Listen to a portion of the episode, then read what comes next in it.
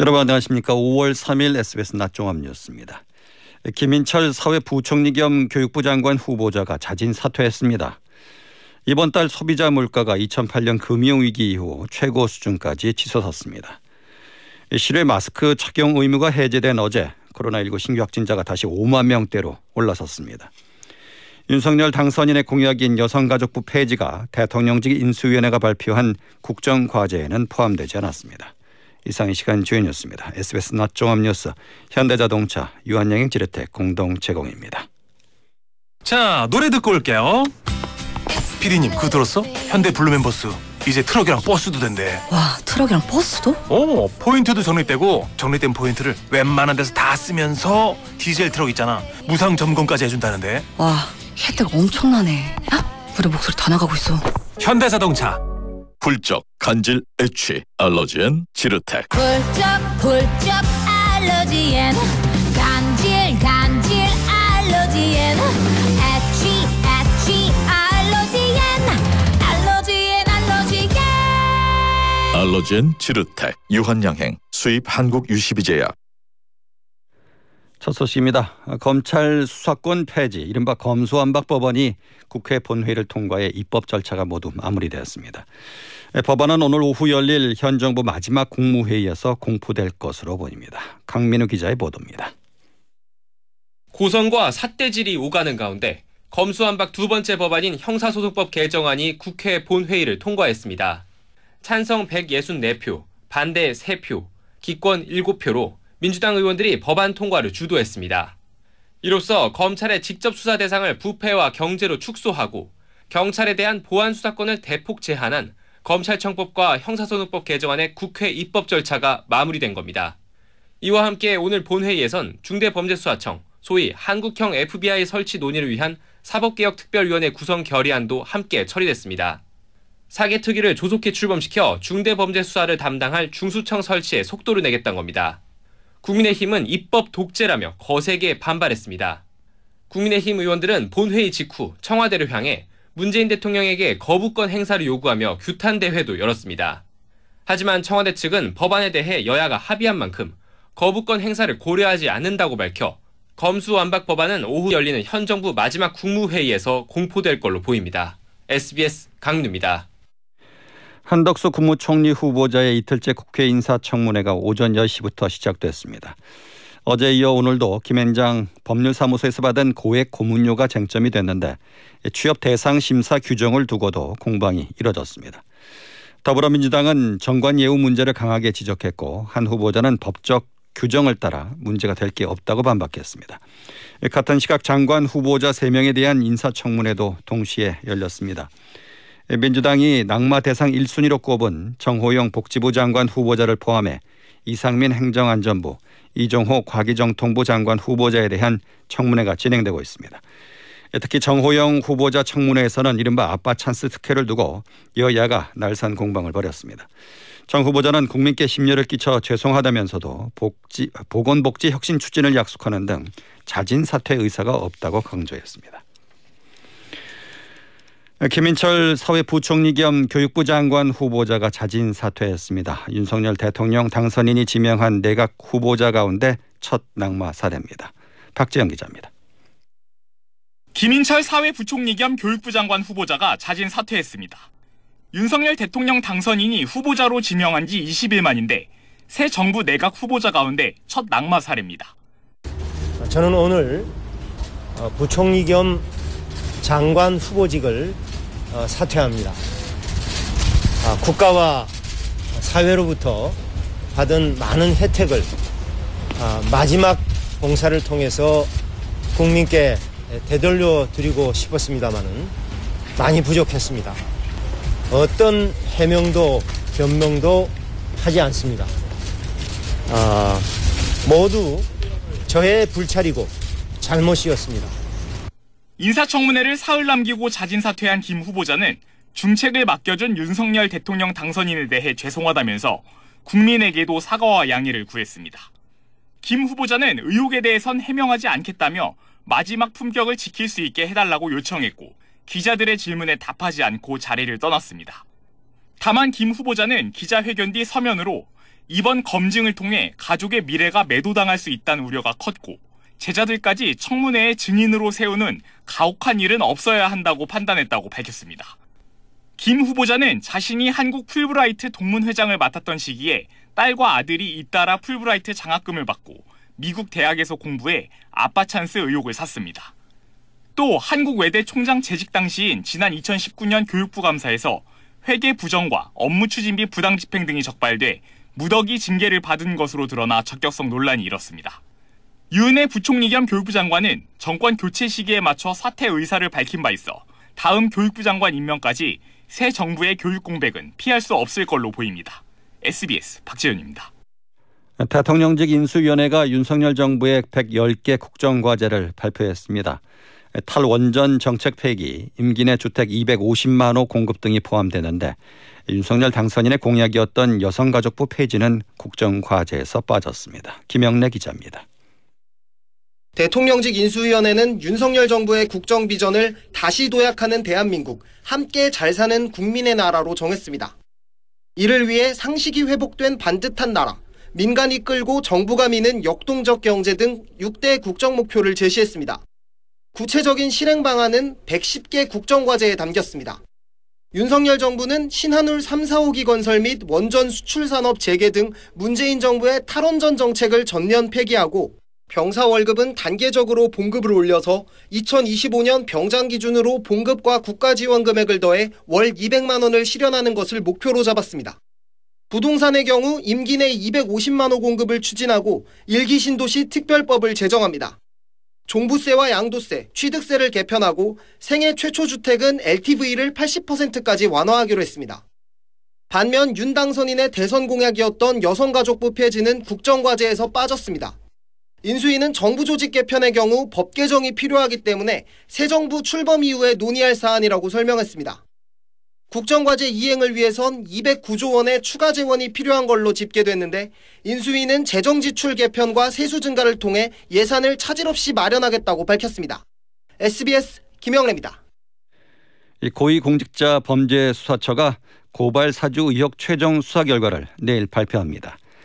공수처는 지난해 손준성 검사와 국민의힘 김웅 의원 등을 주요 피의자로 입건해 고발 사주 의혹을 수사해 왔습니다.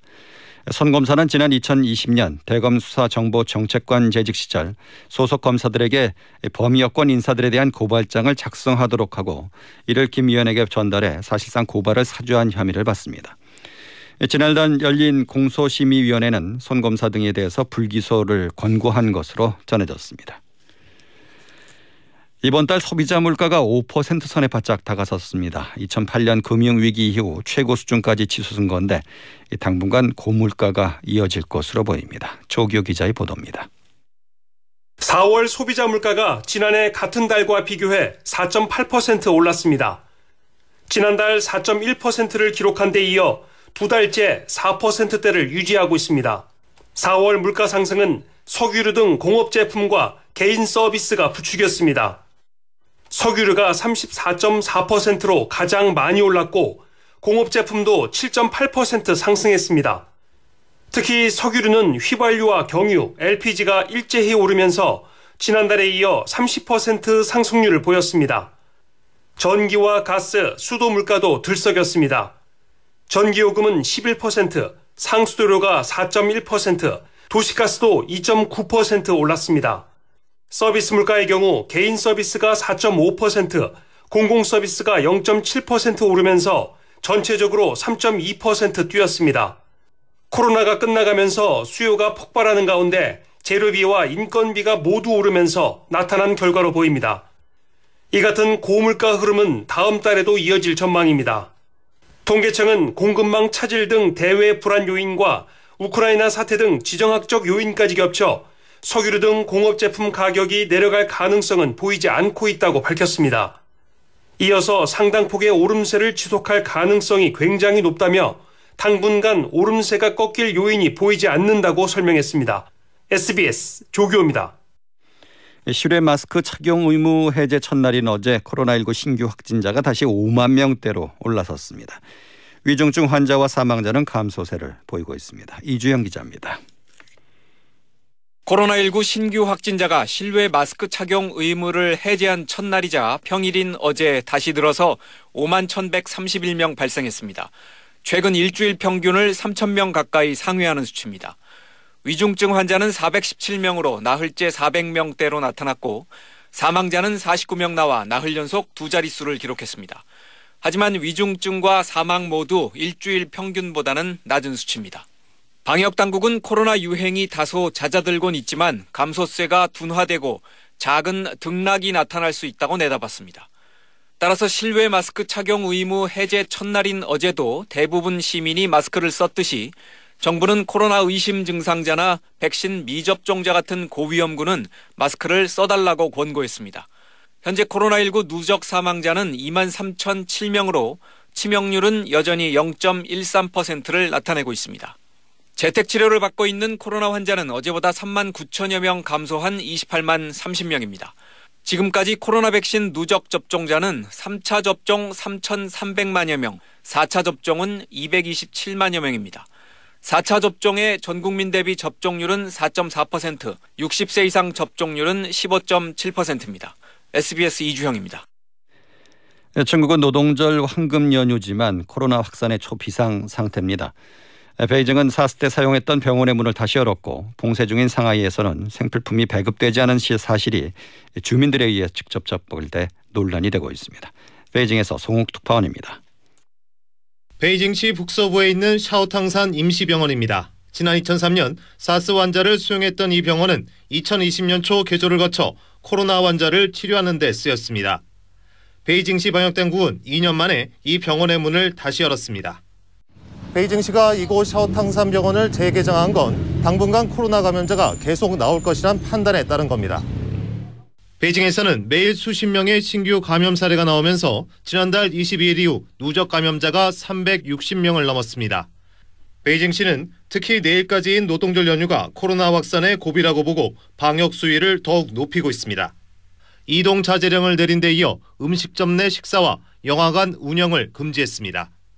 베이징시는 연휴 이후에는 PCR 음성 증명서가 있어야 대중교통을 이용할 수 있도록 했습니다. 봉쇄 한 달이 넘은 상하이는 신규 감염자가 6천 명대까지 떨어졌지만 혼란이 계속되고 있습니다. 파오상구의 일부 주민위원회들은 정부 지원품을 제때 배급하지 않고 썩어버린 채소 등을 몰래 버리려다 주민들에게 적발됐습니다. 비난이 커지자 당국은 부랴부랴 위원회 관계자들을 해임했습니다. 베이징에서 SBS 송욱입니다. 러시아의 침공으로 우크라이나를 떠났던 각국 대사관들이 속속 키이우로 복귀하고 있습니다.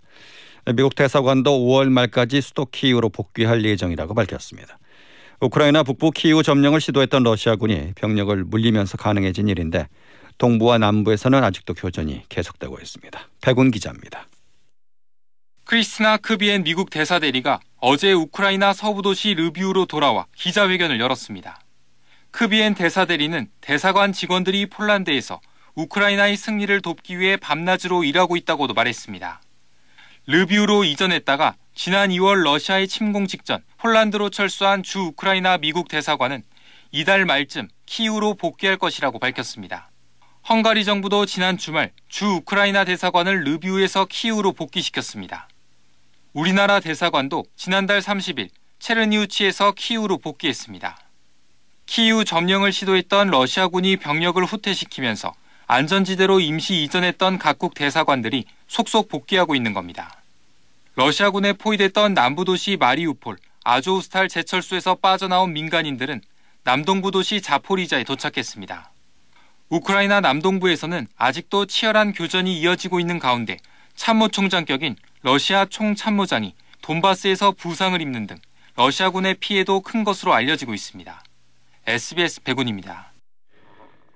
미국이 북한의 핵실험 및 추가 미사일 시험 발사에 대비해 지난 3월 상향 조정한 대북 수집 활동과 탄도미사일 방어 대비 태세를 여전히 유지하고 있다고 밝혔습니다.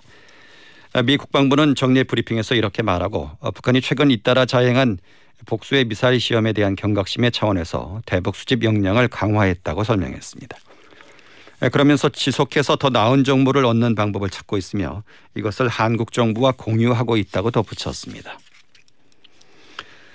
지난 1월 3명이 숨진 양주 삼표 채석장 붕괴 사고 현장 책임자 3명에 대한 영장 실질 심사가 오늘 의정부 지법에서 열렸습니다. 심사 대상인 현장 소장 A씨와 안전 과장 B씨, 발파 팀장 C씨 등이 출석했으며 업무상 과실치사 등의 혐의가 적용됐습니다. A씨는 산업안전보건법 위반 혐의도 받고 있습니다. 이들에 대한 구속 여부는 오늘 오후 늦게 결정될 것으로 보입니다. 장애인 이동권 예산 반영 등을 주장해온 전국 장애인 차별 철폐 연대가 지하철 이동권 시위를 진행하고 있습니다.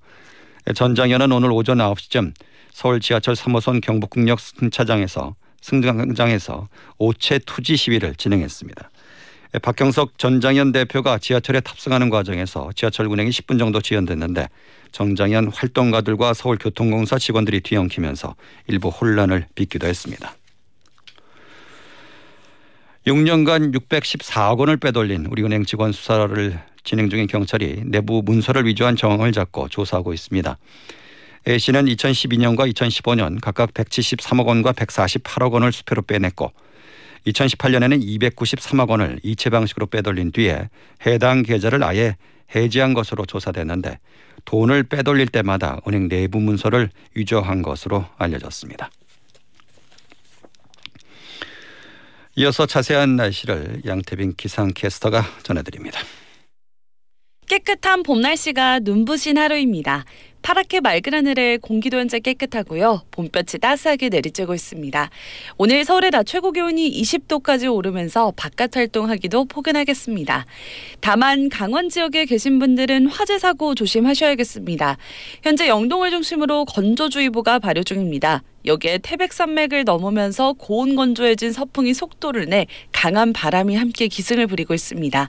산불 사고 위험이 큰 만큼 불씨 관리 잘 해주시기 바랍니다. 현재 전국 하늘 맑게 드러나 있고요. 시야도 깨끗하게 트여 있습니다. 오늘 별다른 비 예보 없이 쭉 맑겠습니다. 낮 최고 기온은 서울이 20도, 대전 22도, 대구는 24도까지 오르겠습니다. 내일과 모레는 오늘보다도 기온이 조금 더 오르면서 더